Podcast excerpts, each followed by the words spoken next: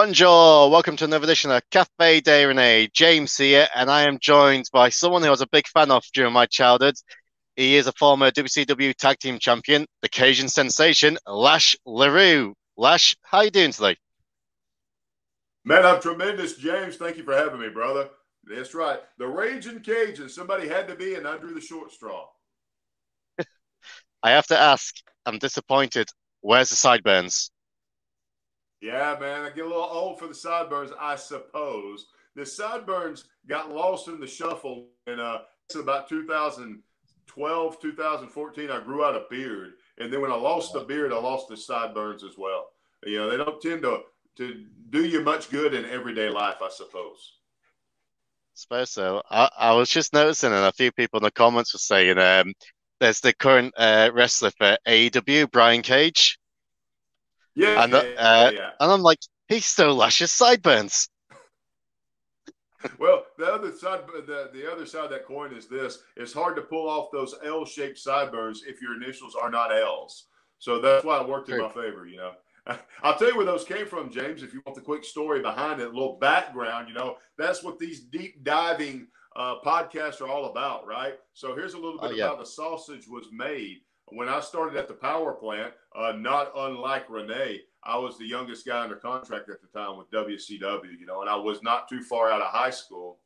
And uh, I was about 18, I guess, 19 years old. And the first thing they told me, I always kept my hair super short because I played sports throughout high school, and the coaches required you to keep your hair short.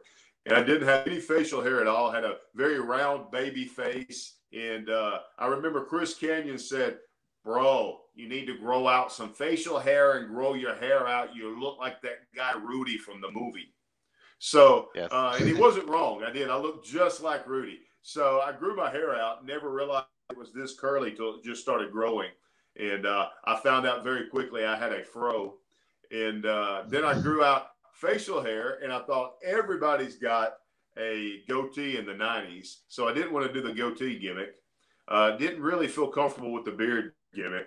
Then uh, I thought, you know, I'll grow the sideburns. I was a huge Elvis fan, big Elvis yes. fan. So I originally grew these big pork chop Elvis sideburns just to be different and stand out. And then one day, I suppose it's the artist in me. I looked in the mirror and I thought, man, I can shave those sideburns into my initials and make them an L and an L for Lash LeRoux and do the whole deal where I go out there and point them out. And it just worked. It worked. It's one of those things in wrestling, just worked. It is, like I said. Um, so when you started getting your push, it must have been like 98, 99, um, around about that era, 99, 2000. So I would have been about 10 year old, give or take. And I remember you coming out like with the sideburns. You had the great theme song as well. So it really stood, it really stood out to me. So, and that's the thing in wrestling, as you know yourself, you need something to set yourself apart from everyone else. Well, you know, it's funny you say that too, James, because I recognize that, you know, you know, the best wrestlers, I believe, come from being fans first. You know, not saying yes. you can't just be a pro athlete or something like that and step into it and be successful. I mean, obviously, that there's a different level of success with understanding the psychology from a fan's perspective, because then you know what you like as a fan before you actually have an opportunity to try to implement something, right? So I recognized uh, from a fan's perspective, I needed a character and I needed a gimmick and I needed that sort of thing. And to be honest with you, it's always humorous to me when I'm having conversations with people and they go, Well, I remember when you first got your push and you were the Raging Cajun and you came out. Dude, that's not something that I sat down with uh, the powers that be and they decided they were going to make me the Raging Cajun. Uh, that was something that I was at the time nothing more than enhancement talent and I just sort of evolved my own gimmick, recognizing I needed something. I thought to myself, well, if I I've got the sideburns, I grew the sideburns out, I grew the hair out. If I put raging on one side of my tights and Cajun on the other, well, they can't not call me the raging Cajun.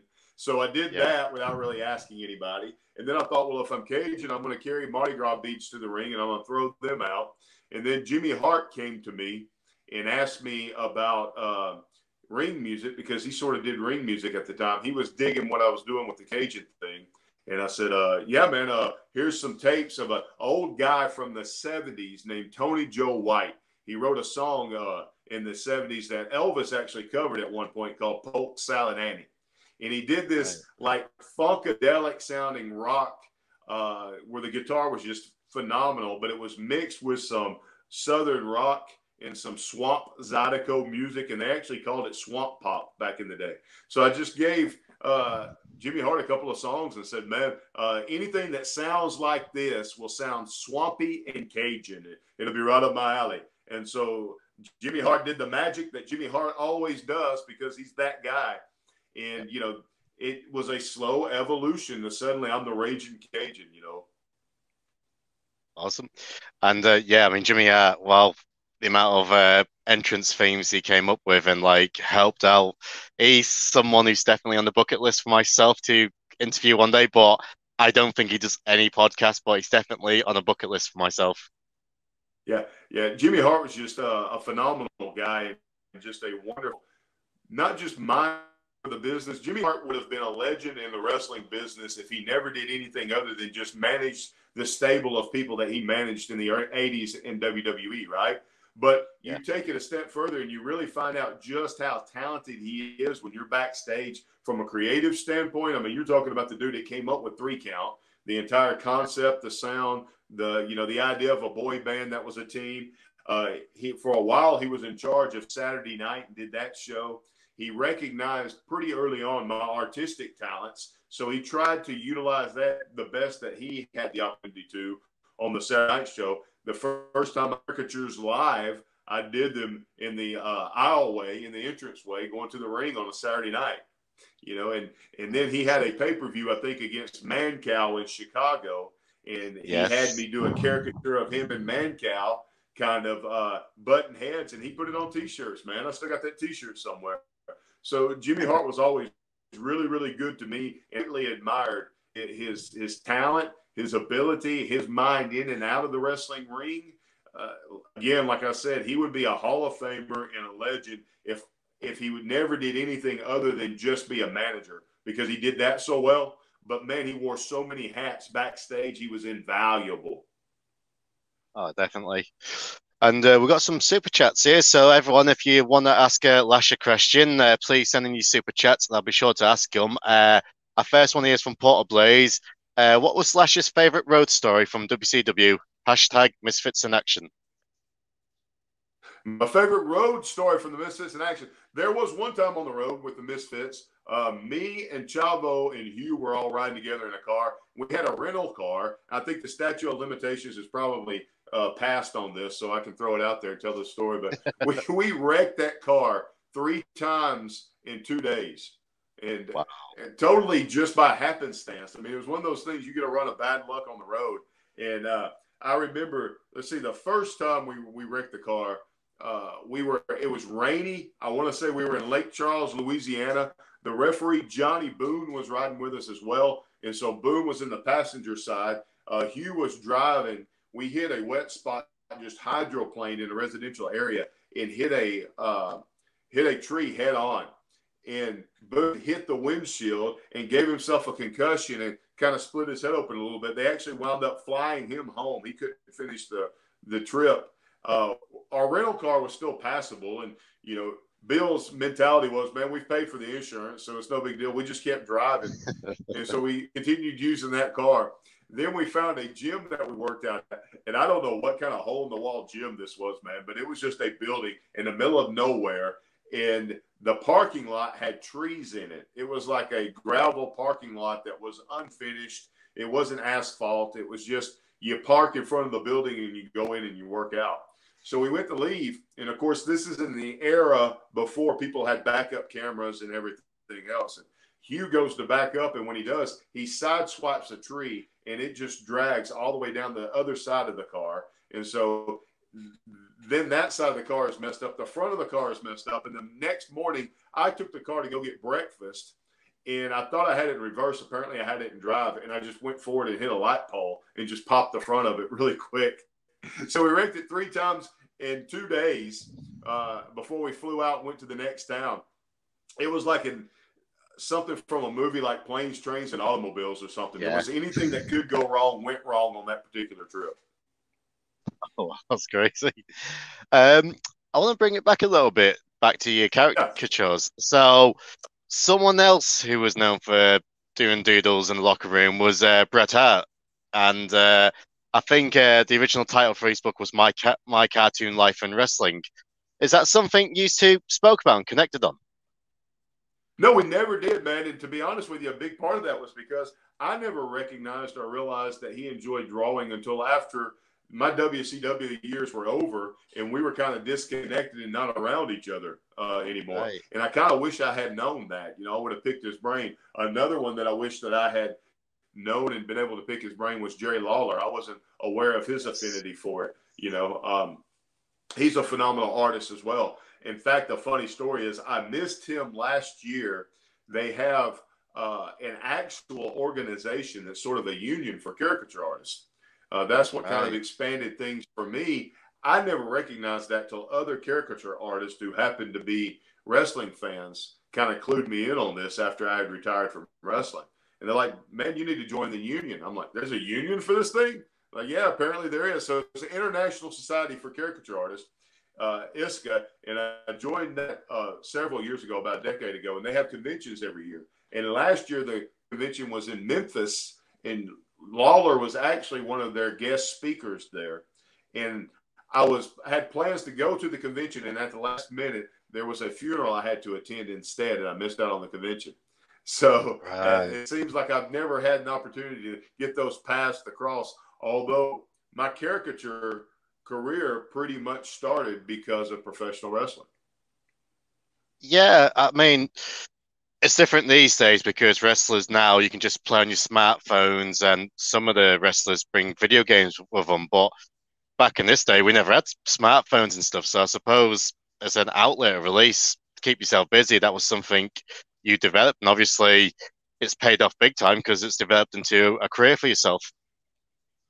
Uh, that's exactly right. They kind of went hand in hand for me because we'd be on the road then, and you would back then, man, we toured probably 300 days out of the year on the road. And you're in a different town every night, in a different building every night. And if there was a TV day, you were required to be there at noon for a show that didn't start live until 7 p.m. or whatever time we went we went on TV, right?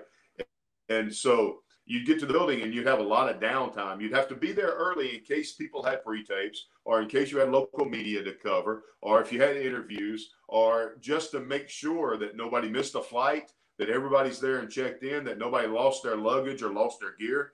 But if you didn't have any of those things going on, you had a lot of downtime. And guys would play cards in the back or they'd find something else to do. I think Booker T was the first person that, that I really knew that started bringing a uh, a gaming system with him, and we'd play Madden football in the back and have tournaments, right. you know. But I started carrying dry erase markers with me because I always enjoyed drawing, and I noticed there was always a whiteboard in the locker rooms. So I began drawing the wrestler in the back, and Curt Hennig thought it was the most phenomenal thing in the world. He loved it, you know. Of course, it's right up his alley because he was such a good-natured, humorous guy. Anything that yeah. he could use to rib someone else, he he was all for. And he would see me drawing, and he'd go, "Man, draw Hulk Hogan." Uh, okay. Keep in mind, I'm like 20 years old, and he goes, "Now draw him really old." I yeah. So I draw him really old. Draw with an oxygen mask and a walker, and I'm going, Curt, he's in the other room, man. I don't want to get heat. Eat. I'm just a young kid. They're not going to care. And look, if anybody says anything, you tell them you don't write the news, you just report it. And I, I still use that line to this day because I think it's so great. Uh, but long story short, man, people from the wrestling magazine saw it. Bill Apter saw it, and uh, a guy named Ross Forman, who was oh, I know Ross. Okay, Ross was was one of the first ones to really recognize the talent there. And then after, not too far after that, and both of them offered me spots in their magazines to do wrestling cartoons. And I stuck with WCW magazine just because I'm a loyalist at heart. I'm like, this is my company. So that was the only reason why I said no to Mr. Apter on that one. But uh, I started doing my lashing out cartoons, which were very much uh, caricature driven. Obviously, for them to be funny, they need like the wrestler I was trying to kind of poke fun at or lampoon. And so I did my lashing out uh, cartoon that was featured in each magazine for probably about 10 years after that. Straight. Right. That's uh, great stuff. Uh, I think we've got another question here from Carl Hannaran. Uh, just want to say thanks for the inspiration. I used your whiplash as my finish here in North. Uh, what's it, L? North. Uh, oh, Netherlands. Oh, NL. Probably. we'll go with it. Yeah. Uh, through uh, through tables, off ladders, scaffolds, and even the off the penalty box. Uh, thank you, sir. I always appreciate you. That's awesome, man. That's high praise. Um, never been one of those that ever was upset if somebody else was utilizing moves that I had come up with. I was never that guy that was protective of my finishers or my high spots. I always took it as a very much a badge of honor and a great flattery when people say, "Man, I love that move so much, I want to use it in a match." Um, and that was something I took pride in. I, I had hoped that I would get uh, that I would be remembered in more than really I probably was for being innovative and, and coming up with a lot of moves. Because uh, I was that guy at the power plant that you would come to and try to work out some, if not moves themselves and then invent some things. I would try to come up with transitions to go from one move into another or unique ways to go into finishers. Uh, worked with Diamond Dallas Page a lot with that kind of stuff, doing his, you know, diamond cutter. Uh, I, I invented the whiplash. I was not aware of anybody utilizing that whiplash before then. Uh, when I when they came to me and asked me to come up with a finisher that I could use on bigger guys that didn't require me picking them up, that's when I came up with the Whiplash 2000, which was just quite simply it was an homage to my best friend and my road partner, who was Brad Armstrong, who would always use the Russian leg sweep with this beautiful float over. So I just did yeah. the Russian leg sweep, but I did it from an English cravat. You know, I love that That's English right, cravat. Yeah uh, headlock. And so I'd put the guy in the English cravat and do a Russian leg sweep that way and float over. Or uh, I did a Northern Light suplex that I called the New Orleans Light suplex, where I would give the guy Northern Lights, but I would jump with him and do a backflip and land on top of him, kind of float over. Uh, and uh, when Wrath at the time, who was Adam Bomb in WWF, uh, Brian Clark, he, he came in looking for a new finisher. And that's when we invented the meltdown there at the power right. plant. I said, well, what if you did the, yeah, I said, you want if you do a pump handle suplex? You're such a big guy. Do a pump handle suplex, catch him on your shoulder, and then power slam him, which he absolutely loved, you know. And I had never seen that before then. Obviously, many other wrestlers picked that up after that. So, so I always took pride in trying to be innovative uh, and, and sort of ahead of my time. And I really didn't care whether I got credit for it or not. I spoke to uh, Brian last year, actually. A nice guy, got along really well with him.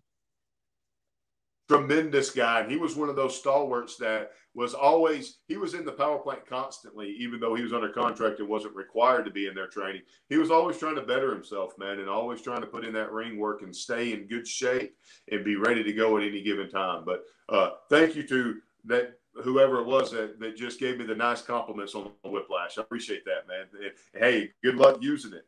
Hope hope it gets you a lot of victories. cool. And as you, uh, funny enough, another question's come up here, and it was someone I was actually going to ask you about. Uh, thank you, Alex Hill. Uh, Perry Saturn, uh, he's someone you work with as you was enhancement talent. Uh, any Perry Saturn stories? Yeah, Perry Saturn was actually my very first match. Uh, Perry was always really good to me, and uh, there wasn't a whole lot to that match. I mean, obviously, because it was my very when I say my very first match, James, too, I don't mean my first WCW match. It was really my first official match because I'd never been around the wrestling business or in the wrestling business till I just went to the open tryout at the power plant, you know, and it came natural to me for whatever reason. And I made it a point to train, train, train, train, train. I wanted to make sure that when I finally got that opportunity, that I, I knew exactly what I was doing, at least to a certain extent, that I wouldn't myself in the ring and I would look like I belonged. And back then, in those days, uh, WCW kind of had this policy: if you were one of the trainees at the power plant, you may not get booked, but you could go down to Orlando where they did the TV tapings for the Saturday night show. You know, they would do about three months worth in advance uh, over the course of about five days. And you could go down there and just say, Hey, man, I'm from the power plant. I've got my gear with me. I just want to make you aware that I'm here. If you need anybody to be a good hand and go out there and put someone over, I would love to do it. I'd love an opportunity. And, you know, if you got lucky and hung around the locker room long enough, maybe they would use you. And so uh, Perry uh, had a match, and and I was his guy to go out there. Man, I think it lasted like three minutes or four minutes or something like that. And it was just a it was a straight deal, just put him over, which was great. But he was wonderful to me, very respectful to me, and that's something I always figured out in the wrestling business very quickly, which is true in life. Man, if you're respectful to most people, most people are respectful back to you. Uh, a lot of the horror stories that you hear were guys, uh, and it's not always the case but a lot of the horror stories you hear from the young guys that get ribbed or get, you know, punished by the older guys or get hazed or whatever else, oftentimes it may be just because they've come off disrespectfully or they've come off as if they think that they're a bigger star than they are. Um, I was always trying my best to be humble and be respectful. And I was fortunate in the sense that I, I was accepted fairly quickly by the older guys, and they sort of took me under their wing and, and treated me very good. That's awesome. Uh, someone you did work with when you was in Enhancement uh, Scott Steiner. I yeah. love Scott Steiner, but with Scott Steiner, there's always a story. hey, I'll tell you a great Scott Steiner story for me, and there's nothing negative about it at all. Is is uh, I loved working both of them. He he and his brother because I worked yeah. Scott a lot, um, and then I worked Robbie two or three times. Um, Rick two or three times. In fact, my last WCW match was against Rick Steiner. Um, That's and, right, yeah. and funny story. Yeah, funny story for both of those. I've always been a guy, and, and I don't know if it's because of my amateur background in wrestling or if it's just uh, because I've got two brothers and they're both bigger than I am. But I've never had a problem with it being a little snug, man. I just never have. And I never took it as somebody stiffing me. As long as you're not trying to hurt me, I don't care if it's laid in a little bit and if it's believable and that sort of thing. And you're hitting me in a safe spot. What do I care? And so I always had great matches with those guys of that. And I took pride in trying to make the guy look better than me. And I remember Scott, the first time I wrestled him, he was, he had started doing that Steiner recliner and he put me in the Steiner recliner. And I from amateur wrestling, I had this great bridge. I was always flexible for my size. You know, that's why I was able to do the splits and the whole deal. So I bridged really strong for him because I wanted to make him look good. And he wasn't expecting it. I bridged so much he started to lose his balance a little bit and fall backwards. and he caught himself and grabbed the rope, you know, and kind of balanced himself a little bit, and then was able to really sit back on it. And the funny thing is, James, that turned out so well. They took a photo of that. And if you remember yeah. in the late 90s, WCW had a sponsorship with Surge, uh, was like a carbonated drink or something here in That's the States. right. Yeah. And yeah, so they did this series of cans that had guys finishers on it. And I went, I remember going into a gas station and they thought that photo looked so great. They had used that as Scott Steiner's finisher on one of the cans. And I'm thinking, well, there's my face on a soda can, man. I never would have thought that, you know? So I always thought that was really cool. And and uh, that last match I had with Rick Steiner, even to this day, I get people that message me all the time want to know why I had heat with Rick that he beat me up so bad in that match. It wasn't like that at all. That's exactly how the match was booked to go. And I ran the play that was called, and man, he's a gem to work with, a joy to work with. In fact, one of the last tours I went on before I retired, I went to Germany, and uh, they brought in Rick, and he and I were about the only Americans, I think, on that particular tour. He and I and Vito, I think, were the only three Americans on that tour, and loved it. Loved that time over there. Oh, that's awesome. One thing I will ask you, Lash, and correct me if I'm wrong, I think you was around the locker room during this time. The legendary fight between Scott Steiner and Diamond Dallas Page. And yeah, yeah. I mean, it, was you there? Yeah. Yeah, I was there. The, the funny thing about that is, is uh, I wish I could make it sound a lot sexier than, than it really is for the people that, are watching it. Because when you when something like that happens backstage, man, it's it happens so fast and it's over so quickly that you really don't even know it's over before you really know why these guys had heat in the first place. The thing I remember mm. about that though is is Scotty went straight for his eye. I think Scotty was going to fish hook his eye that's out, right, yeah. which is about yeah. you know that's that's Steiner I mean, you're going to get in a fight and he goes that far, then you go in to, to win it, you know. And Page, to his credit, um, I think he would be the first one to tell you that he's not Mr. Tough Guy and he's not trying to prove himself as Mr. Tough Guy. He's just a guy that stands by his principles. and he's not to back down. You know, and to his credit, he wasn't going to back down even to Scotty. And I don't remember what it was that they exactly had heat over. I just remember being backstage, getting ready to go out to, to a match or do whatever it was I was doing on that show that night, and looking over and going, "What in the world's going on?" Is because at first, you know, when you're doing that backstage, you are so owned in and focused on what you have to do that night that you really are paying attention to your part. You want to get it right. So you're not paying attention to what everybody else's deal is. So I remember my first reaction was it was so intense. I thought it was a work. I thought there's cameras around here and they're filming something that's like a, a backstage schmoz, you know, that they're going to use on the show. But no, man, you find out after the deal that it was a that it was a shoot. But this stuff happens, man. It, it happens in the business. I've had my own backstage. You know, I consider myself a nice guy and and never really have a crossword with anybody. And yet, even. I've been put in those situations before, man. And it, hey, it is what it is, and it's like being in family. Do you mind ask? Uh, do you mind if I ask who with? no, no, I don't mind at all. It was actually from a house show, and it was the Misfits in Action, MIA, and we were taking on yeah. Jindrak and O'Haire. And I want to think somebody else because maybe Palumbo because uh, because I thought it was a six man match. I may be wrong on that. If it wasn't a six man match, then it was like me and Hugh and Chavo was at ringside, or me and Chavo and Hugh was at ringside. Some kind of combination like that. I'm not the best guy when it comes to recall, by the way, on road stories. So I apologize ahead of time. But I can remember this particular one because I'm wrestling these guys and Sean and, and Jindrak and all these guys, we came through the power plant. They came a little bit after me, but we all had those common roots and that common background. So we were all friends and we all got around along great.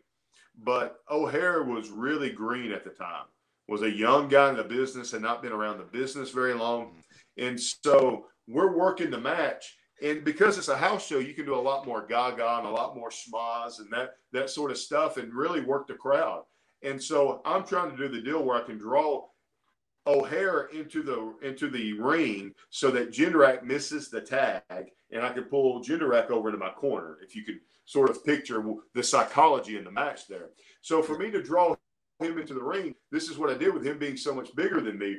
I'm, I'm not even six foot tall, maybe 230 pounds at the time. I'm about I'm about 230 now, and he's six five, every bit of 260, and just ripped. And so I look at him and I go like that, and like I'm spitting on him and, and pull the man. He comes through the ropes and you can't hold him back. He really thinks I'm trying to spit on him, and he's really taking it personally for some reason. To, to him, suddenly it's the most disrespectful thing in the world anybody could ever do to him, and it's not a work for him. And so yeah. he comes through and just pie faces me. And so immediately wow. I get hot because he's pie faced me. And now I'm ready to fight him, and he's ready to fight me. And we finish the match, and we're we're business in the match. But as soon as we come through the the curtain, they're having to pull us apart, and we're at each other's throats. And I can remember telling them, I said, "Look, I don't expect to win this fight, but you're going to know that you were in a fight.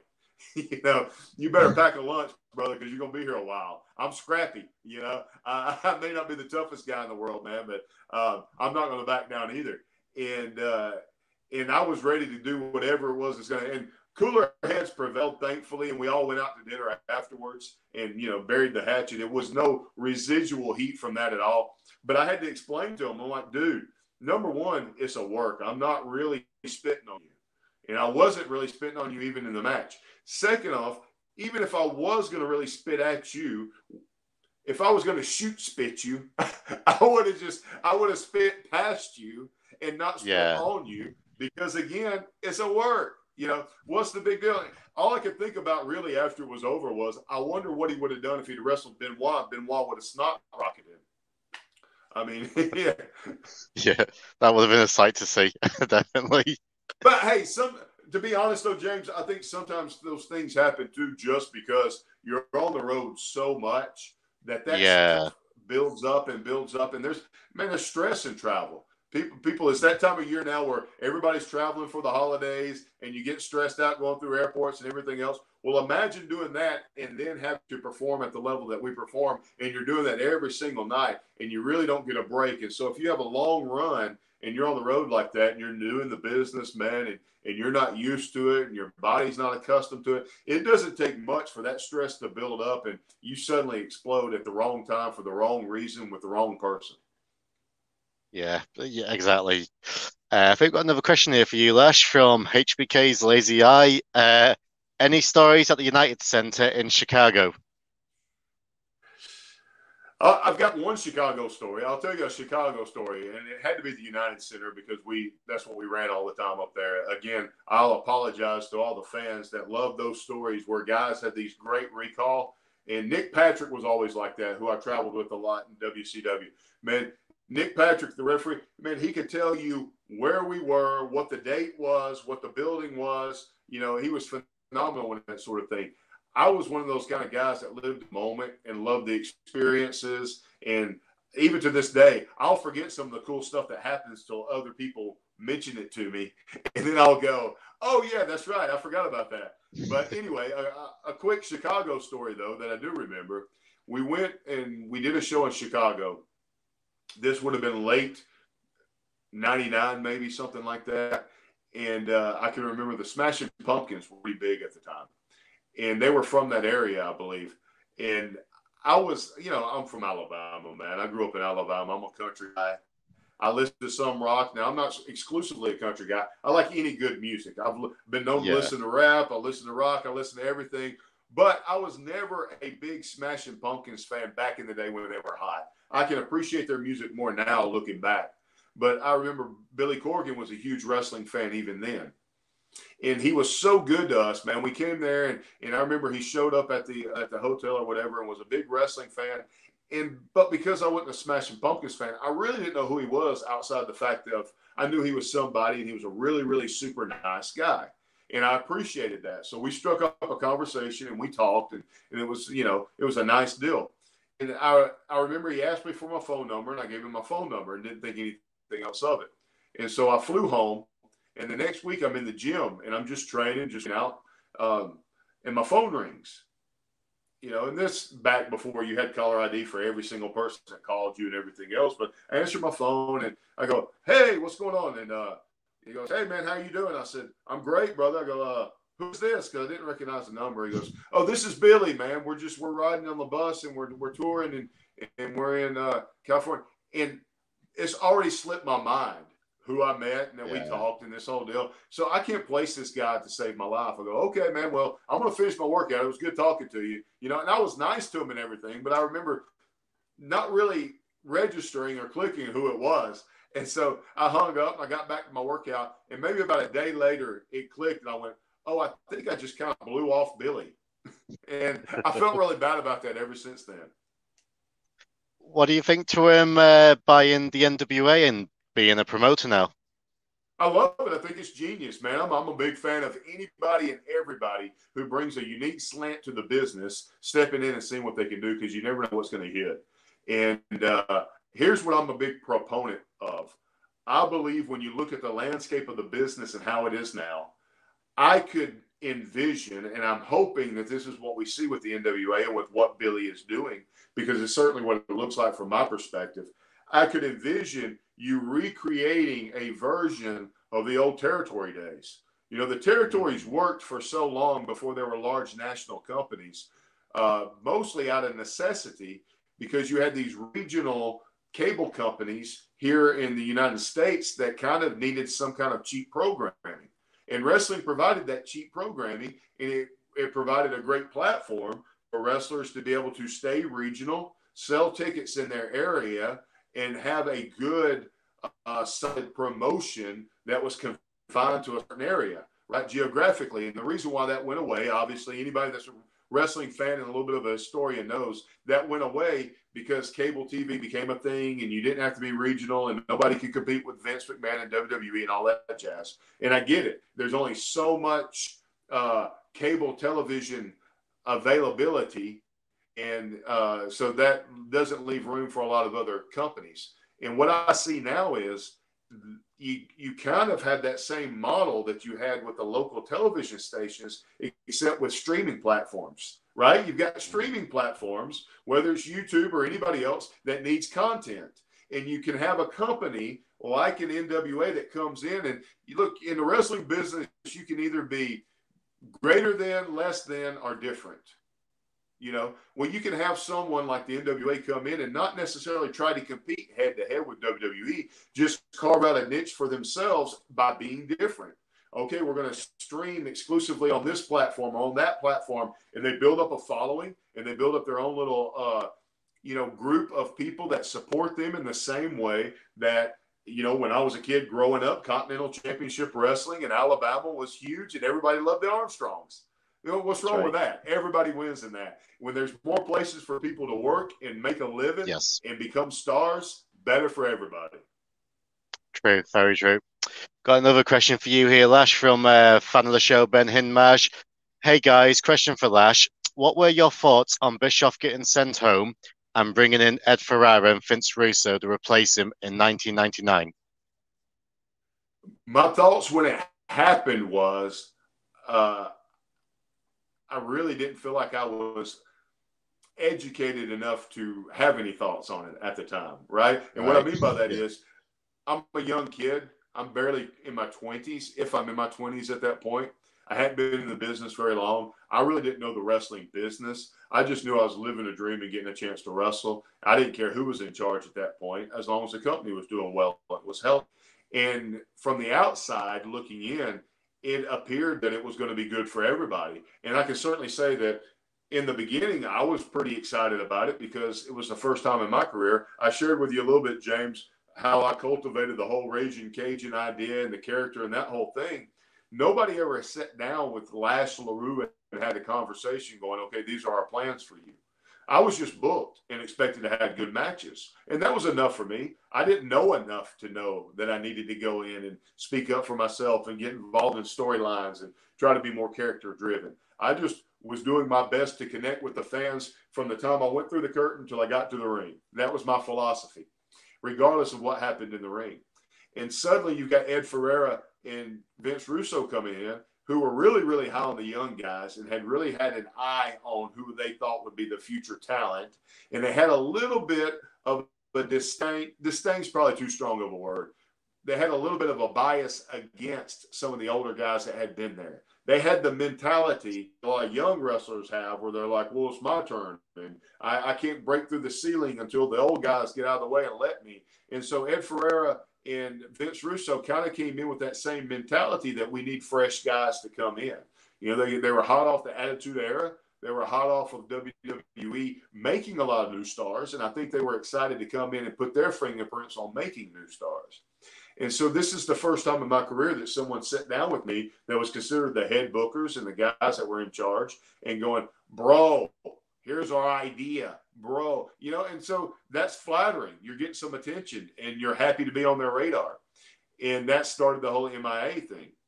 Now as my perspective shifted and as i became more uh, experienced in the wrestling business hindsight 2020 i think that vince can be a creative guy. I think he can be a good writer. Uh, ed ferrara is one of the nicest guys in the world He's a great writer as well. I always got along great with Ed. Ed and I share a birthday, by the way. So if Ed Ferrara sees right. this, happy birthday, Ed. Uh, and so I always got along with both of those guys wonderfully. Um, I love getting along with, but from a strictly business standpoint, I don't know that anybody ever ran WCW better than Eric Bischoff ran WCW. And I think one of the worst things that happened to WCW was Eric Bischoff no longer being the guy you know. And yeah. once you muddied those waters, they never got clear again. You know, uh, once you took him out of that position of being the guy that was making, if not all the calls, pretty much all the calls, and being in charge, and it was clear, and you knew exactly he was the closest thing to a Vince McMahon figurehead that WCW had ever had or could ever yeah. have, I, in my opinion. And once you remove that, now, suddenly, you never had complete order ever again. You had a lot of chaos from then on out. Yeah.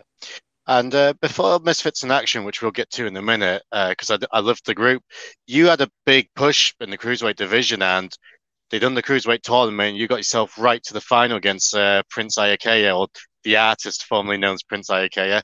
Um, was there any serious talk about actually putting the title on you? Because you know yourself, Rey, and Kidman, you was one of the top babyface uh, cruiserweights at the time. Well, thank you for saying that. I appreciate you saying that. I, I had gotten my break in the wrestling business, actually. Uh, if you don't mind me digressing for a second before I answer yeah. your question, um, the reason why I got my break in the wrestling business in the first place uh, for WCW, and they gave me a real good shot outside of just using me as enhancement, is because uh, EA Sports came from Canada down to the power plant to film some guys in the ring because they had just signed a deal with WCW. And they were going to make the first wrestling game that had ever been made using motion capture. That's right. And yeah. they weren't quite sure how, yeah, they weren't quite sure how they were going to film that or how they were going to create that. And when they got to the power plant, I had been studying these luchadors and I had been studying this Mexican style of wrestling and watching Kidman matches and watching Juvi matches and watching Rey. And I thought, man, I can do that. I can do that. And I've always been very uh, deceptively athletic, I, like to say, because I don't look like I'd be the athlete that I am. But I was the guy that could get on the trampoline and do three flips and everything else, and I was comfortable with it, had good body uh, control. And I thought, man, I could do a lot of this stuff, even though I'd never been trained in it. And so I, w- I had been practicing it at the power plant anyway. When they showed up to film wrestlers at the power plant, just building a library of moves and deciding how they wanted to tackle this game, they were asking, okay, well, who can come in here and do some chain wrestling? Well, man, I've got an amateur wrestling background. I won a high school, you know, a state championship. I can come in there and do legitimate wrestling, Dean Malenko style, for lack of a better way of putting it, because that's what they were thinking of from a fan standpoint. So I came into the chain wrestling, boom, boom, boom, boom, boom. I was always good at that.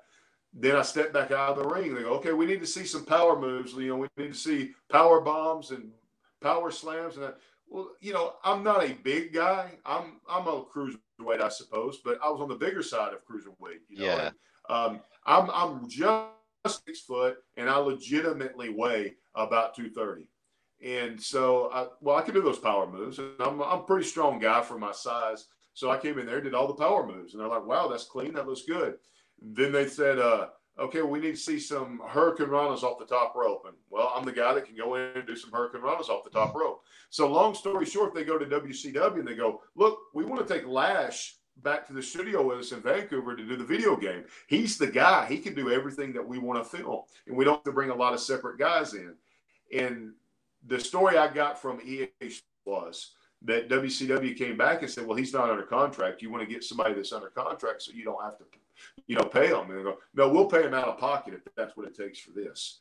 And when wow. they made that kind of, yeah, when they were impressed enough that they were willing to pay me that much money to come up there, it kind of got WCW's attention. And I knew that. And at the same time that I'm up there working on the game, I'm also doing some uh, enhancement jobs for WCW on, on Saturday night and on that sort of thing. And so uh, I, I went back in when I got back and things settled down for the video game, and I sat down with Paul Orndorff and I sat down with James J. Dillon, who were kind of in, in charge of uh, talent relations at the time. And I said, "Look, uh, here's here's a printout because this is this is how unsophisticated I was at the time. Here's a here's a printout of all, all these tribute pages that people are putting up on the internet talking about me. And obviously, I'm getting a little bit of a buzz, and I need to know whether I have a future in WCW or if I should pursue other options." Is what I said at like 18 or 19 years old. I didn't have any other per- options to pursue James. I didn't know anybody in the wrestling business, but uh, but I, I don't know if they appreciated my gumption or what, but they signed me to a contract not long after that, and uh, that, that gave me an opportunity to work with the cruiserweights, and I think it was unique that I was one of the few, as you mentioned, American guys that were doing that luchador style. Outside of me and Billy Kidman, there weren't too many other people that were matching move for move guys like Juventud and, and Rey Mysterio and those guys at the time. And so that gave me a great opportunity. I was happy to be in the mix. Uh, I think there was a little bit of a talk. I would say on that particular pay per view against Prince Iaukea, if I remember correctly, I think it was about 70 30 it was 70 30 in the booking committee there, just guessing off the top of my head, because I remember a couple of the guys coming to me and mentioning it to me uh, that they were leaning towards putting the strap on me versus putting the strap on him. They just weren't quite ready to put it on me yet, and that, that was fine. I, I never had an ego about that sort of thing. The closest I came to, I did actually win it on a uh, against Rey Mysterio on a on a house show, you know. But it was one of those deals where they just put it on me one night and I lost it the next night to them. So I never really got an official recognition for that. But right uh, later on, towards the end, I, I, mentioned that match that I had with uh, Rick Steiner, and uh, Eric Bischoff was putting together a deal to try to buy WCW at the time, right, right, before yeah. it was sold out to WWE. And people were so convinced, the guys were so convinced that Eric was going to do this and that that was a foregone conclusion, that he was backstage and was basically in charge calling the shots at that point. In my last right. Thunder that I ever wrestled on, they had me booked against Rick Steiner. And the reasoning behind that was they wanted to build him back up. They had felt like guys like a Rick Steiner who were a little bit on the back end of their career, but were still viable superstars yeah. and legitimate tough guys that they could still get a lot of mileage out of. Uh, like they had been diminished as characters during the LaRusso era because they weren't given the attention that they deserved. And when they were used, they weren't utilized as the monsters that they were before. It was for gaga and humor and things like that. So um, I remember Eric walked past me, or I walked past him actually. And as I'm walking past him backstage, and he'd never really talked to me that much before then, he goes, Hey, and I turned around, he goes, Cut your hair, it looks goofy. And I thought, man, I don't know if I should be offended or what's the deal, you know? So I kind of walk off feeling a little dejected and not sure why I've got heat or what the deal is or whatever. And not long after that, um, he comes up to me, he goes, Hey, I want to apologize if I came off a little harsh. He goes, I didn't mean it like that at all, the way it sounded. He goes, Here's what I'm thinking. You're wrestling Rick tonight. We want to build him back up to the monster that he used to be. I would like for you to take a little time off of TV, cut your hair, lean down a little bit because, hey, we've been wearing the t shirts with the MIA. I didn't have to worry about abs or anything like that. He goes, if you'll lean down a little bit and cut your hair and change your look just slightly, come back leaner and meaner and legitimate cruiserweight, we'll put the strap on you and give you a little bit of run as cruiserweight champion. And so obviously I appreciated that. And the other thing it accomplished that same night was they did sort of the job. You know, I, I wrestled Rick Steiner. He he beat me up so bad they had to carry me out in an ambulance, and that gave me a reason to be off TV for a while. It helped build him back up to the guy that he was before, and we we would be off to the races. Except you know I'm sitting at home after that and, and see that the company got sold like like everybody else watched it live on Nitro. That was uh, crazy when that happened, and um, so Am I right in saying so? WrestleMania X7, the WCW wrestlers were in the box. Was was you in the box, or am I wrong? I was I was not in the box. I was under contract at the time, but I didn't get the invitation right. to be a part of the show. Um, I was it, I was very much put in a very strange situation at that time, and it was uh, it was it was odd the way all that played out. You know, yeah. Uh, I just think that I think it happened so fast, and there was so much talent involved that they hoped to be able to do something with, and they didn't really know who would stick and who wouldn't stick. That um, there was a lot of mismanagement all the way around, I think. And, and when you're a young guy, it's easy to take a lot of that stuff personally, and it's easy to to blame a lot of other people for you not getting what you felt was your due. But man, hindsight 2020, I look back, nobody's trying to hold me back or anything, and nobody was trying to exclude me didn't make yeah. the short list for being in the box. Right. Uh, someone you mentioned earlier, and it's a fan favorite of the show. Someone we're gonna have to try and bring on one day. Uh, Juventud Guerrera. He's a big fan favorite of the show. Uh, any Juvi stories? Oh, I got plenty of Juvi show stories. I think everybody does. Because uh, Juvi was one of those kind of guys. I always got along with him, man, and and we we never had cross words with each other, always had great matches. I felt like we had great chemistry in the ring. There was a time, I, I don't think it's the case anymore because I think he's blown way past Juvi. Uh, no offense to Juvi at all. I'm just being honest. But there was a time in WCW where I would have put placed he and Rey Mysterio Jr. about neck and neck. I mean, they yeah. were both right there at the very top of the heap in cruiserweights. And there wasn't a whole lot that Rey could do that Juvi couldn't do, and Juvi kind of got in his own way, I think, in a lot of ways. And uh, whereas Rey was always humble, was always giving, and always had great instincts for the business, and that allowed him to continue to keep growing and become the legend that he's become. Juvi was a little bit of a heat seeker, you know, and I, I. To this day, I'll be honest with you. I don't know how much of that was kind of tongue in cheek and a wink and a nod and just trying to get a reaction from the guys, or how much of it was just legitimately how he's wired. But uh, yeah. you know, he he was it, it, was strange. He was one of those kind of guys. It was not hard for him to suddenly be on the outs with whether it's the the managements or the powers that be or anybody else. You know, the bookers, anything. And uh, I remember when we went to Australia and we did that tour there. We weren't there 24 hours, and Juvi got arrested and got deported and got sent out of Australia and sent home. And I remember what a big scandal that was. Um, I guess he partook a little too much in the festivities the night before. I don't guess I'm telling any stories out of school because it's pretty much uh, well known at this time, I think. Uh, yeah. But I remember we showed up there, and the very first night we're there, we all check into our hotels. We're getting ready. The next day, we're going to uh, go to the building to get ready for the show. Very first show of the tour of Australia. And the first time I think a big American wrestling company had been there in years. So it was a big deal. Everybody was making a big deal out of this tour. And I can remember too that the fans were really into it. I mean, everywhere you went, you just got mobbed. And so we were very much on the radar of the entire country. And as we're as I walk down to the lobby to get on the bus to leave, there's some guys that are just coming in from partying the night before. And and Juvi's among them and uh, and apparently he was uh, you know so intoxicated or whatever else that the next thing you know they can't get him up to his room. Uh, you know he's running around the hotel lobby uh, without any clothes on. They've called the police. The police are chasing him around the parking lot. They come. They bring what it amounts to, I guess, a giant paddy wagon. You know, they're they're trying to, and it looks like Keystone cops because they're they're they're trying to spray him with mace, and he's ducking, and they're spraying each other, and it was just a big ugly thing. And we got to the building, and I remember sitting in catering, and Sky News comes on, and they're showing footage of this when it, and somebody had filmed this whole thing, and they've got it on Sky News, and I'm thinking, oh man, this is bad. This is not good at all.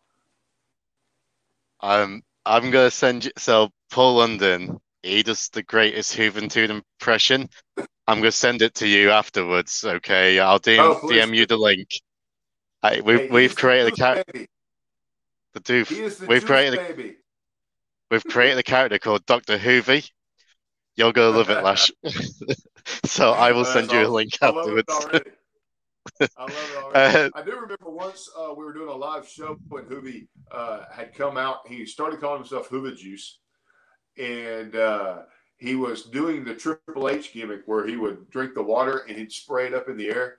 And so he yeah. drinks the water and he sprays up in the air. And WCW had just built that new set that had this steep decline on it that yes. looked like a starship. And he just slipped and fell and went all the way down that thing. That's right. I saw that. Oh, we love Juvi. Uh, I will bring Juvi on the show one day. Everyone keeps asking me, bring Juvi. I said, I will get him one day. So uh, Great guy. Hey, Great guy. Nice guy. One of the nicest guys I've ever been around, man. But he's just one of those personalities. It seems like he follows him. You know, which oh, that can make you a lot of money too. So yeah. Oh, definitely. Um, so we'll talk about Misfits in Action. That Australia tour, uh, you and Chavo became champion, uh, tag team champions. I know it was a short stint, but still, like becoming tag team champions at WCW. How did it feel for that moment? in that moment, it didn't feel like anything other than another day at the office. I'm just being honest with you. And I said right. that because we didn't know until we got there and until they told us to finish for the match. We didn't know what was going to happen. And then we didn't have it long enough to really enjoy it. So it just felt like a high spot in the match at the time. To that's that was my perspective, and maybe Juvi, I mean maybe uh, Chavo remembers it a little bit different. But uh, I mean, honestly, we didn't even walk out of the ring with the titles at that point. We had long enough for them to challenge us and us lose them again. Uh, but with that being said, and, and also also I'll mention too, James. I never took my myself too seriously either. You know, I never wore that stuff on my sleeve. I appreciated the fact that I had an opportunity to be a part of something that big and be a part of a big company and just being utilized and, and being used and being on the roster meant a lot to me. So I wasn't so arrogant and such an egotistical guy that I, I had to win every match or I had to win this title or that title. But with that being said, now hindsight 2020 and being older and looking back on my career, I appreciate it a lot more now of being able yeah. to just look down through those. You know, it's a little bit like being a doctor. If you're a doctor, nobody questions what your grades were when you were in medical school. They just call you doctor. if you won the WCW Tag Team Championship titles and somebody's a wrestling fan, hey, they just remember you were a WCW Tag Team Champion, and nobody can take that away from you. That's true. Uh, someone who was in Misfits in action, and um, she's kind of disappeared now. Major Gunns, Tylene Buck. Any stories yeah. uh, without in the group? The, the thing that I remember uh, when we were traveling together a lot back then was simply the fact that, and it's kind of ironic considering what she does now. I mean, I don't think it's any secret of what her vocation is now. And hey, if it seems to work for her, it works for her. All the power to her. Um, you know, uh, but and I wish her well. But I can remember when we were traveling, she had she was married at the time, and her husband was like really, really, really protective of not allowing her to ride with any of us right. for whatever reason. So she always had to have a separate rental car. She always had to stay, you know, separate from us. And so, but she was really, really terrible with directions. So even though she was in a separate rental car, she had to follow us everywhere that we went. And uh, I'll tell one story, and hey, if she sees this, I'll apologize ahead of time, but it really happened. So forgive me for sharing this one because I've always thought it was very funny. So I can't help but to share it. I can remember we were doing a, a, a TV taping, and I don't remember which one it was, like Thunder or something like that, because we did the show and we're going from that show to a house show. And me and Chavo and Hugh were booked on the house show, but Gunns was not, and so she was flying back home. And so we're going, we're driving on to the next town. She's driving on back home. And after the show, we're, we're getting gas, and she we, we needed to gas up before we head to the next town. And she asked us, uh, you know, if we could give her directions back to the hotel because she couldn't remember how to get back to the hotel. And Hugh was was our wheel guy at the time. He was the guy that was driving, so he was always behind the wheel. And he goes, Look, we got to get gas anyway. We'll get gas uh, across the street from the hotel, and you can just follow us back. She, she thanked us so very much for that, that we would do that for her and the whole deal. So she follows us back, and we go to get gas right across the street from the hotel. We literally pull into the gas station. Hugh, Bill gets out of the car and he points at the hotel and says, Look, there's the hotel right there. Um, we're going to get gas. Hey, thank you for working so hard last night. We'll see you next week when we're on the road. Be careful traveling. You know, we said our goodbyes. So we pump the gas. By the time we finish pumping the gas, we go in, we pay for it, we come back out to our car. We haven't even left the parking lot yet. She's back. And she goes, I can't figure out how to get to the hotel parking lot. so we can literally see the hotel from where we're at. We got her that far, but she couldn't even figure out how to get. We had to drive into the hotel parking lot and pull her in there before we could drive off and go on to the next town. I always That's thought that crazy. was a fun story. Well, Ash, it's been an absolute pleasure to speak to you. I could speak to you for another two or three hours, but I know you're a busy man and uh, you got family coming over for the holidays. But we'll definitely do this again New Year and get Rene on board as well. But before we go, uh, tell everyone where they can find you, and if they want to book you for an event for your caricatures, please uh, give everyone your information. Sure, sure, absolutely. I'm a pretty easy guy to find, even though I, I hid out as a ghost for about 10 or 15 years. But I'm on Twitter is the only real social media that I use right now. I'm at Lash Can Draw. So you can follow me and see some of my artwork there. Um, or you can just email me. How's this for old school? My email address is lash, L A S H, WCW at AOL.com. I saw that. So, I saw that. Yeah. so that's where I still take all my bookings from and everything else. So when I say bookings, I, have been retired from wrestling for a while now, but I do a lot of live events. I do the caricatures that we spoke about before, um, similar to what you see at theme parks when you go in and someone set up a caricature booth and they do the really, really quick goofy portrait of you. Um, I do really, really cute, uh, tone, toned down, tame, something you want to take home with you that's not making too much fun of you. It's just exaggerated uh, caricatures of people. So I get booked out to do a lot of private parties in events and corporate events. I do both traditional, which is just on an easel, black and white, 12 by 18 on a piece of paper, and I do one face every four minutes. Or I do digital, and digital has a whole different setup. I have a flat screen TV behind me so that uh, guests who are there can see what I'm drawing, but the person I'm drawing can't see it. And I'm drawing directly on an iPad, and it comes up on the screen. And then we print it out four by six and put it in a little lanyard for someone to wear around their neck after it's over. I get booked out to do that as well. And uh, I do one of those about every eight to 10 minutes, full color. And so people book me with a two hour minimum for any event at all. I do wedding receptions, believe it or not. I do corporate Christmas parties. I do college campuses. Um, I, I, I, do a lot of conventions. There are, there are a lot of a lot of these big trade shows oftentimes will bring me in to do that sort of thing to draw people to their booth.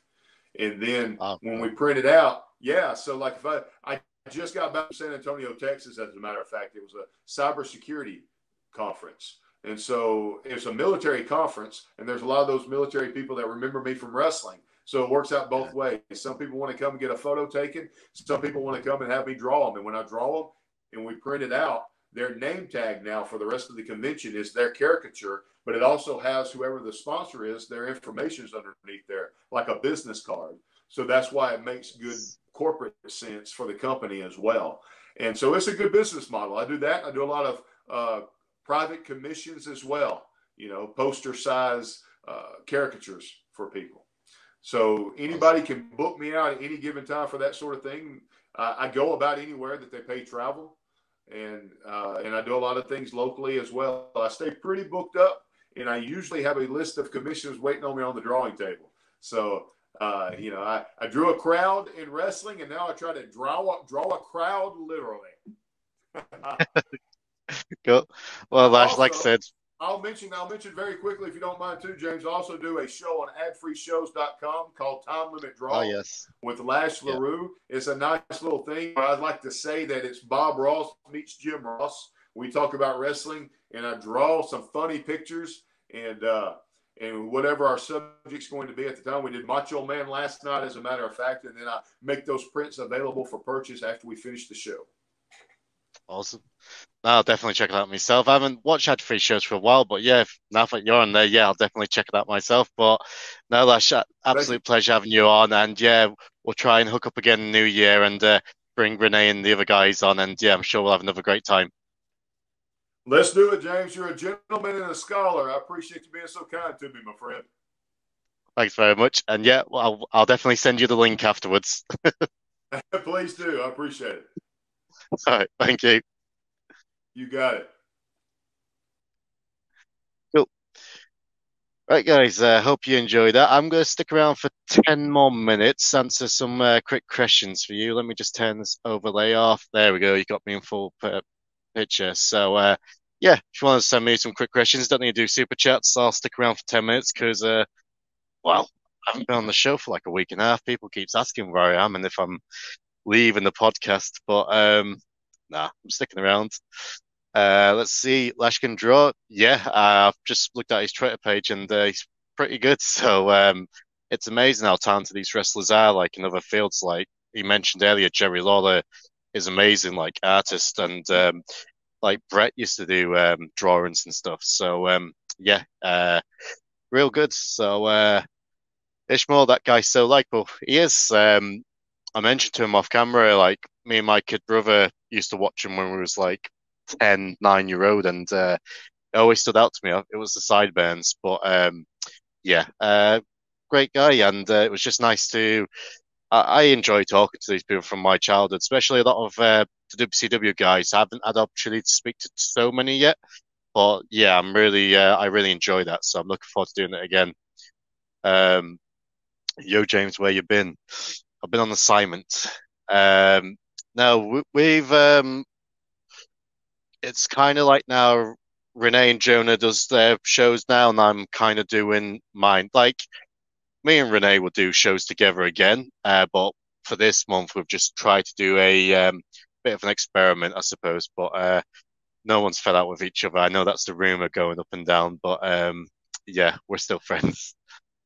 Uh, oh yeah, Anakin, yeah, um, devastated. Uh, I actually shared on my Twitter page and the Instagram, uh, James here, if you want to check it out. I've got a picture of myself, my eldest, and Jason David Frank um, from four years ago.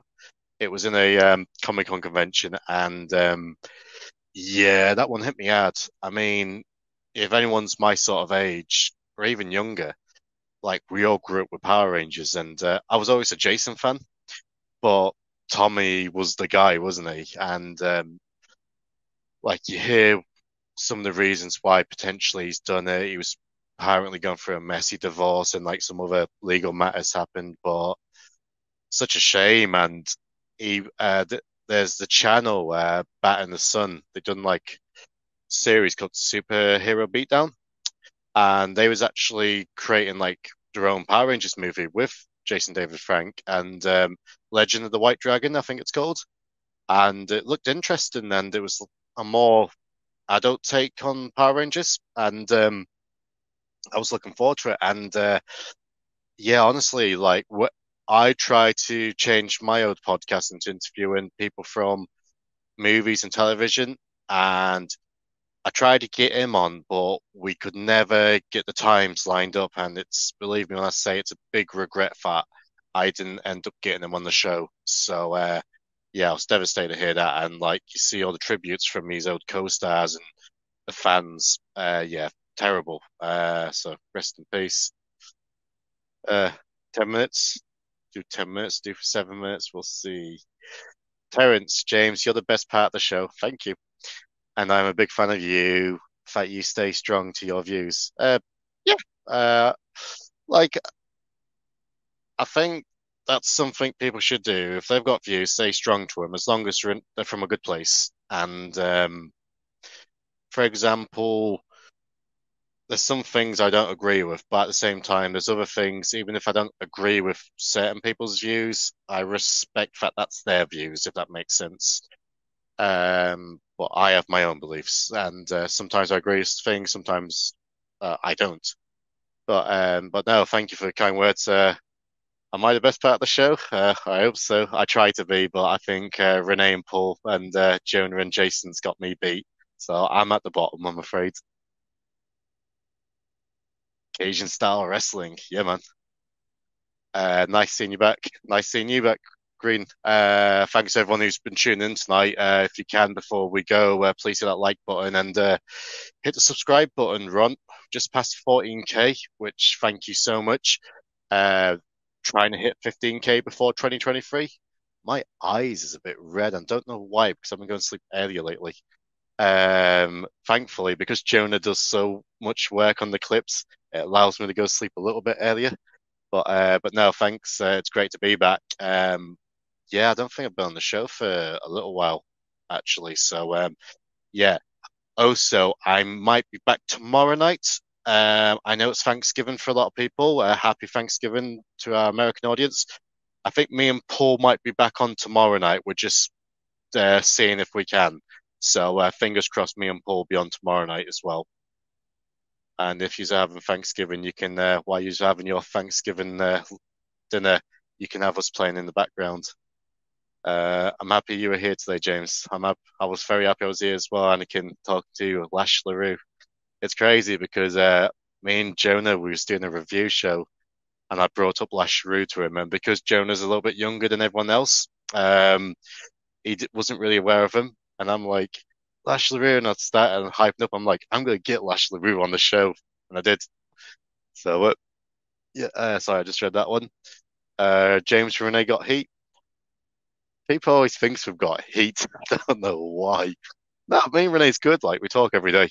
Um, you know, I talk to him every day. I talk to Joan every day, Jason and uh, Paul. So, uh, like we have, I think we have the odd disagreement, like anyone does. But like me and Renee gets along, so um, we're cool. Uh, Ken Patera, he'd be a great interview. Uh, Green Onions, uh, like to uh, have him on. Um, not bad. Thank you, mate. Uh, nice to see you on chat. Uh, who's your picture off, by the way? I'm gonna have to try and work that out. Uh, what's your other channel's name so we can follow in case Renee boots you off? You and Paul, uh, what the makes Renee's great as well. Uh, he's not kicking me off the channel. Uh, so me and Paul are currently creating a new channel called Cinemax, and if you've watched us during live streams, me and Paul, we can go on a tangent about movies. We both love movies, martial art and horror movies in particular. So we decided um, we're not leaving Cafe, but it's just like a new venture. And um, especially now Jonah's here to help with the editing, it gives me more time to explore some other stuff. Like I said, I'm not leaving Cafe. I helped create Cafe. Me and Renee, we created Cafe, and we're both in it for the long run. Uh, but yeah, the new channel is called Cinemax. Um, I think there's a link on the community tab. Uh, but yeah, um, me and Paul will be dropping our introduction video on that pretty soon, hopefully by the end of the week. And then um, we uh, drop our first review. So uh, very excited because uh, we could talk about movies all day. So uh, we'll see how we get on. Uh, what a gentleman, always dressed as James, as James, and one of the good stories. Don't know how to take that, but thanks, Does. Uh, my bros were fans of JDF. I think everyone was. Like, like I said, if you grew up in the 90s, like I was born in 89.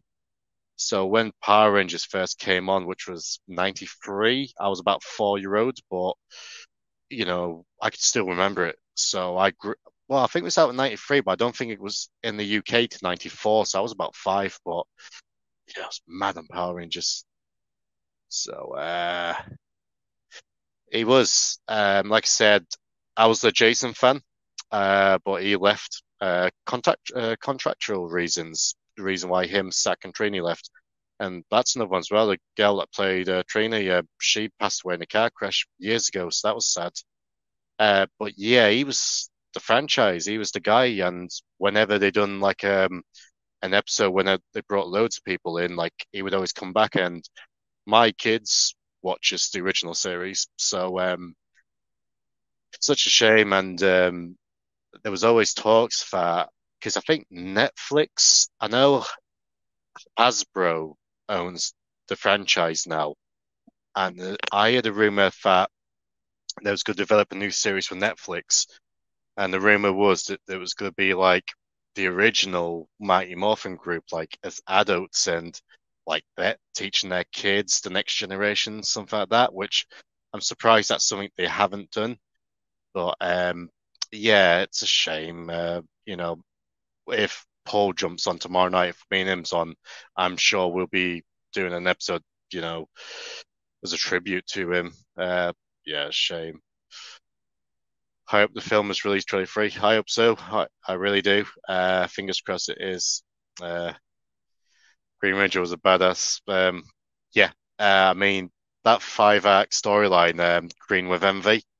So when he's first introduced, and then he's the evil Green Ranger, then he turns baby face at the end, and the six of them together, and it shows you the Dragon Megazord.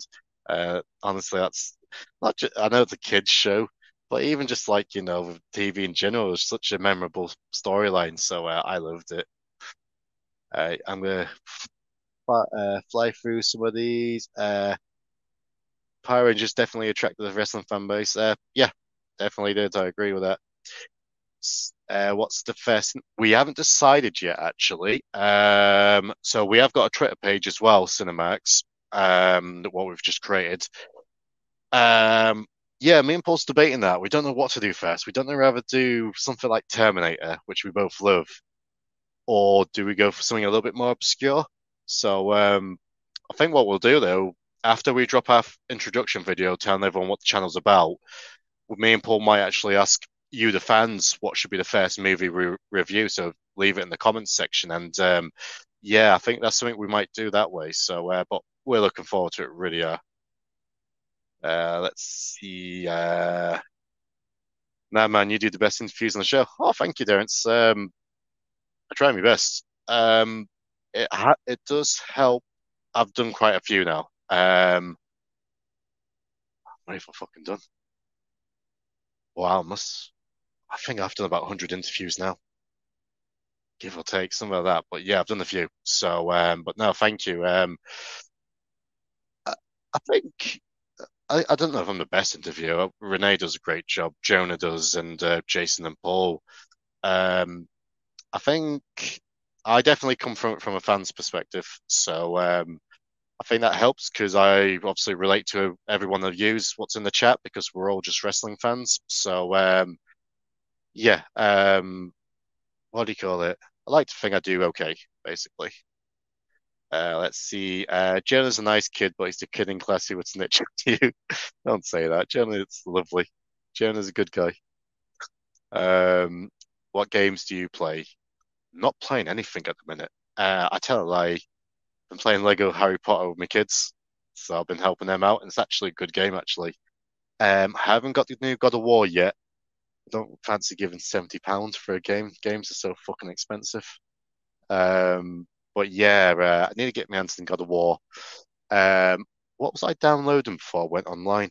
Um, shoot.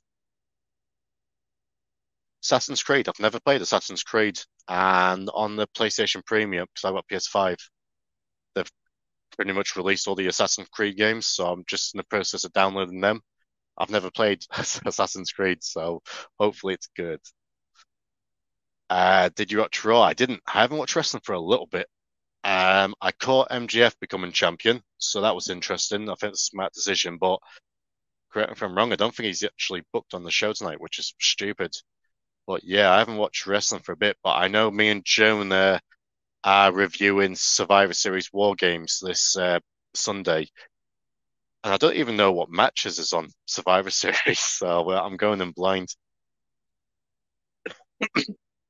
I'd love a Thanksgiving Cafe Day, Renee. Uh, yeah, possibly we're doing one that I because uh, well originally, and thank you again to Lash LeRoux for making time for this. Normally we do the live streams on a Thursday, so he said I'll do the live stream. James said, but can't do this Thursday because it's family. Then I remember, I'm like, oh yeah, it's Thanksgiving. So he said we can do Wednesday. I said, yeah, no problem. So thank you again, Lash, if you're watching. Uh, uh, thank you so much. But um, yeah, uh, depends if um, Paul's not so busy. If not, then me and him will jump on tomorrow night and uh, try and entertain you while you're having your turkey. Uh, when are you doing the SVR video game? Watch it with Renee. Uh, when me and Renee does another episode together. I don't think we're doing one together till uh, December. We're nearly in December anyway, but uh, yeah, so uh, we'll do one one day. Um, did Britt Baker find your face? I wish. Uh, Jonah is okay, like a pseudo James, but nothing's the real deal. Thank you. Um, that's the reason I love this content you produce. Thanks. Uh, I do want to review WT. That's something me and Paul might end up doing. But then again, Renee's a big South Park fan as well. So um, yeah, that's definitely an episode I want to do. Uh, design patterns, Ryu. Uh, is that a Fortnite skin? James, really glad you're going on your own thing with Paul. Renee takes you for granted too much, man. Everyone thinks me and Renee's got heat. Uh, I'm still staying with Cafe. Like I am not leaving Cafe. There's no way I'm leaving a podcast which I've helped create what's on 14k subscribers. Um, but I'm looking forward to doing this show with um, Paul because uh, we was gonna have it on here, but we said, uh, but we was like, yeah, we'll we'll start a new channel, see how it goes, and um, yeah, I'm looking forward to doing that because it's me and Paul. Will, well, it's a movie review show, but it has got like a bit of a wrestling twist in it, like wrestling terminologies and things like that. It'd be like, who's the baby face of the movie? When was this heel turn? Things like that, if that makes sense. Yous really appreciate it, being wrestling fans. Uh, so yeah, I'm looking forward to doing that, but not leaving Cafe. Like I said, um, me and Renee, we created it. We both put a lot of hard work into it, and I wouldn't leave it. So uh, you stuck with me, guys. Uh, let's see. Um, first ideas to the mic review. ICP Big Money Hustlers. The only ICP movie I kind of remember watching, it must have been something on the Sci-Fi Channel. It was like a race, and they're in it, but I don't really remember what happens in it because it was like I caught the last 20 minutes of it. Speaking of ICP, I would love to get ICP on the show for an interview because they are hilarious. So that's something I need to make happen one day.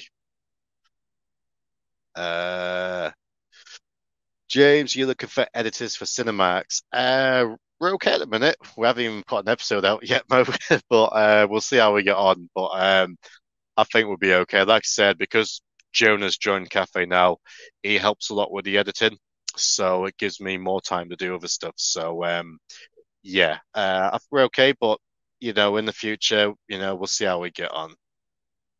Uh, is it an episode of podcast style channel?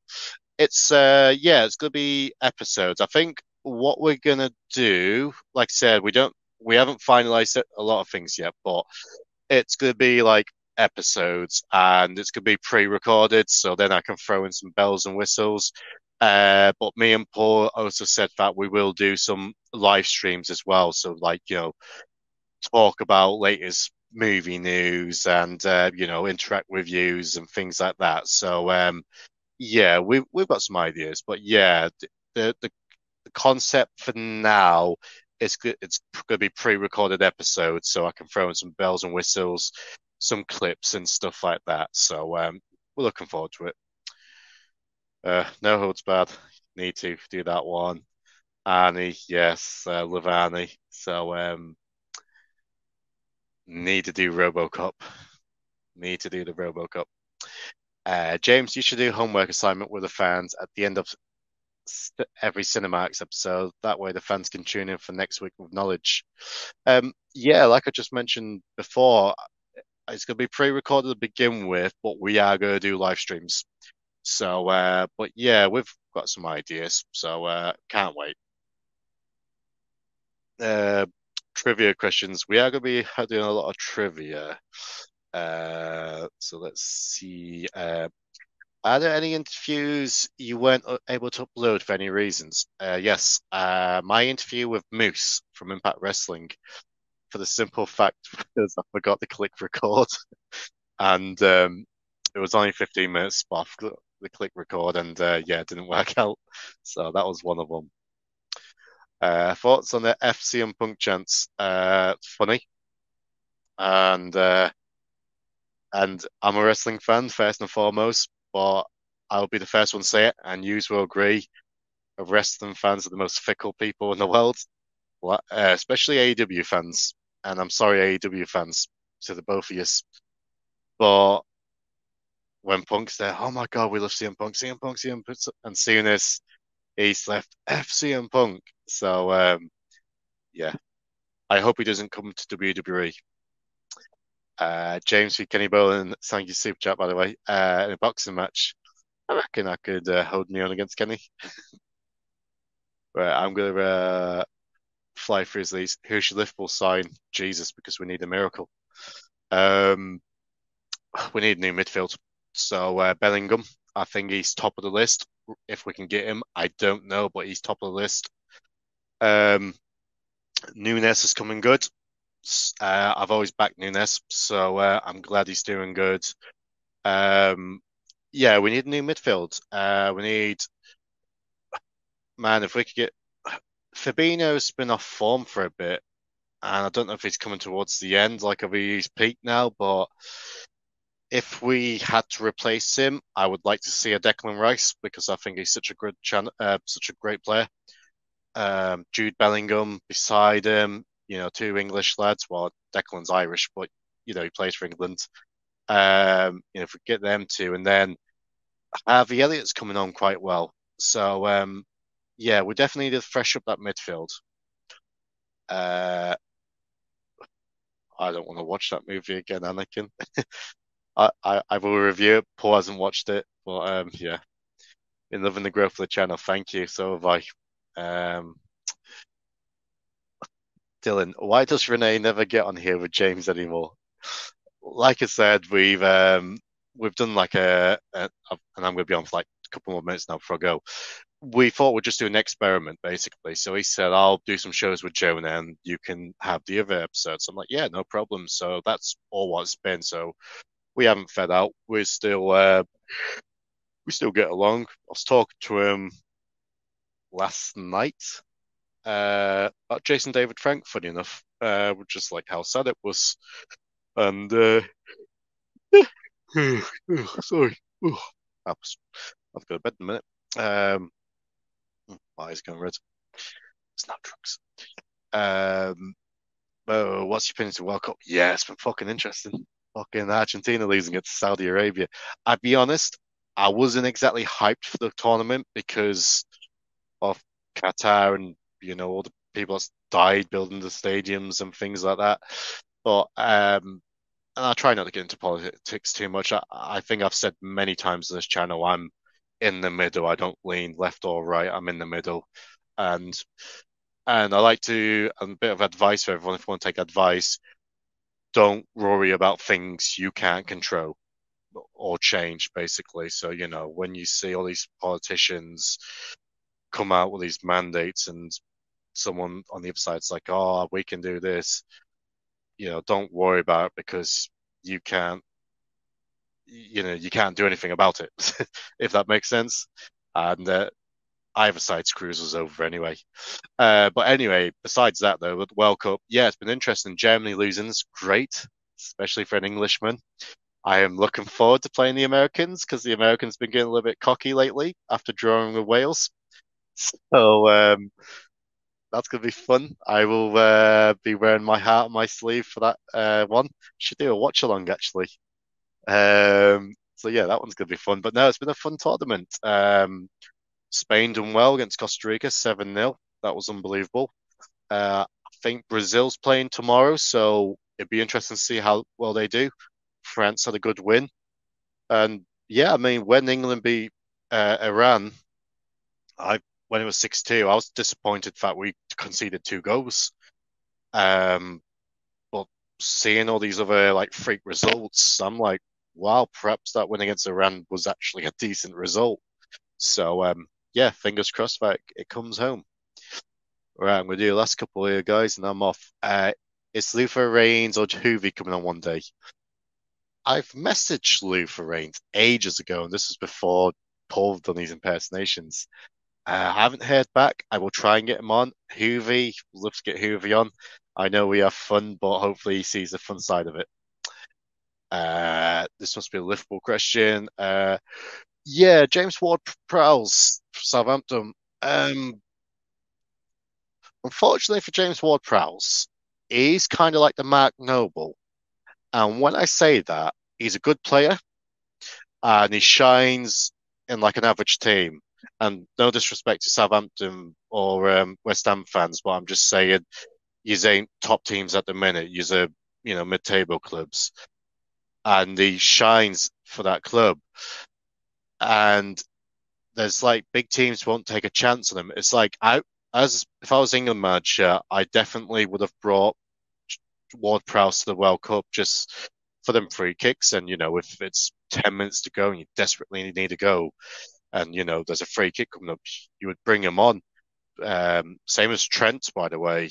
And uh, like I'm being biased as a Liverpool fan, Trippier's a great player, but you're playing against Iran and, you know, you're going to be attacking all game. Why not bring on someone who can throw in like, you know, 12 or 15, 16 great crosses during a game? So, uh, I don't know.